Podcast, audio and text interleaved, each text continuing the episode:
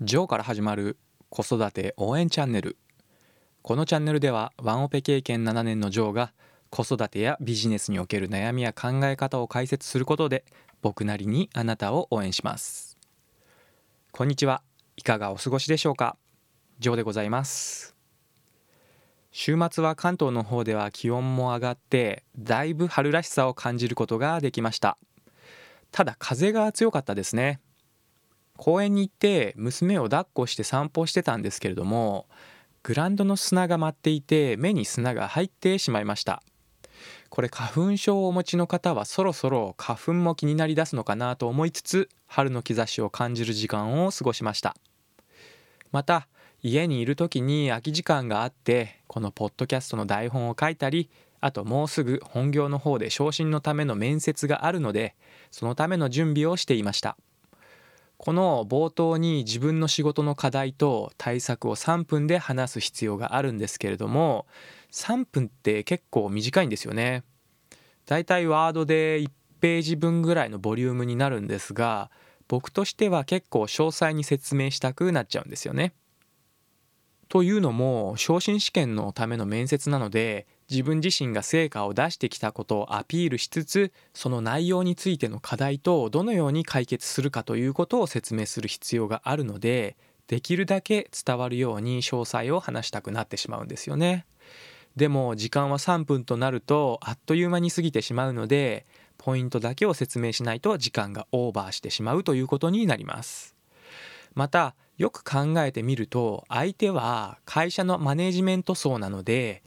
僕のような担当が実際にやっていることを細かく詳細に説明されたところでその情報はその人たちにはあまり必要のない情報ですしそもそもそこを求められていないわけなんですよね。むしろこの人をこの人って僕のことなんですけどこの人を昇進させて多少なりともモチベーションを上げることで会社という組織にとってないしは僕が所属する事業部にとっていい効果があるかすなわち会社が利益を出せるか会社の利益が増えるかという視点をメインに話すことがその人たちが求めていることだと考えています。これ特に面接だからとかその場合に限ったことではなくて通常の会社の上司や部下との連絡や相談についても同じことが言えるんですね。もちろん仕事に関することで悩みがあって相談する場合には多少なりとも自分の状況を細かく説明する必要が全くないわけではありませんがやはりほとんどの場合仕事をしている人は忙しく時間にも制限がある中で作業を行っているので端的に何が問題でどのような解決を考えて何を聞きたいのかということを明確に絞って話したりテキストでメールやチャットを送った方が効率的なんですよね。当たり前のことではあるのですがこれがなかなか意識しないと僕も含めてできていないことが多いと思います。もちろん雑談をしている時やオフの時間にプライベートな話をする時は詳細に話すというのも悪くない場合もあると思いますが基本的には話は端的にポイントを絞った方が相手に伝わりやすくなりますよね。話の中に情報が多すぎると多くのノイズになってしまってどこが本当の問題なのかどこがポイントなのかわからなくなってしまうので基本は必要な部分に絞って話をしていくということがお互いに理解しやすく話がスムーズに進む場合が多いと思います。面接の話に戻りますと3分で時間が限られているということはポイントを絞って話すというのはもちろんなのですが相手がその話を聞いてどのような行動を起こしたくなるのかという部分に目を向けて話すのもいいかと思います。今回の場合は面接なので冒頭僕が自分のことを話した後に質疑応答の時間になるんですよね。ですので冒頭の話を聞いてどのような質問をしたくなるかというあえて質問する隙間を空けた話をすることで聞いて欲しかった質問に誘導して3分では話せなかった詳細部分を補足していくというやり方もあるかと思います。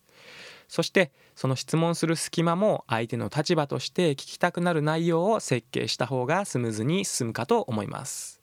それを意識することで面接という名のある意味プレゼンテーションがうまく進むのではないかななんて思っています。とは言っても自分が思ってた通りに100%なるかというとそんなことは全くなくてむしろ想像していなかったような質問もたくさん出てくるかと思います。答えられることは答えていいと思いますが無理にわからないことを分かったふりをすることで逆に表面的な薄い内容にしかなりませんので申し訳ないですが今は答えを持ち合わせていませんので後日回答させてくださいと言ったりもしくは少し時間をくださいと正直に答えた方が潔く好印象を持たれる可能性もあるのかなと僕の場合は感じています。面接なんて緊張するのは当たり前ですし準備のやりすぎになるということもないかと思いますが普段から相手に対して物事を伝える時はポイントを絞って相手の立場として欲しい情報を伝えるよう意識することで人間関係もうまく回ることが多いのかななんて感じましたので共有させていただきました。ということで短く話すことの重要性という話をそろそろ終了しようと思います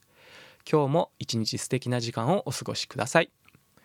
概要欄に Twitter やブログのリンクも貼っていますので遊びに来てくれると嬉しいです。それではまた次回の放送でお会いしましょう。最後まで聞いていただきありがとうございました。じゃあまたね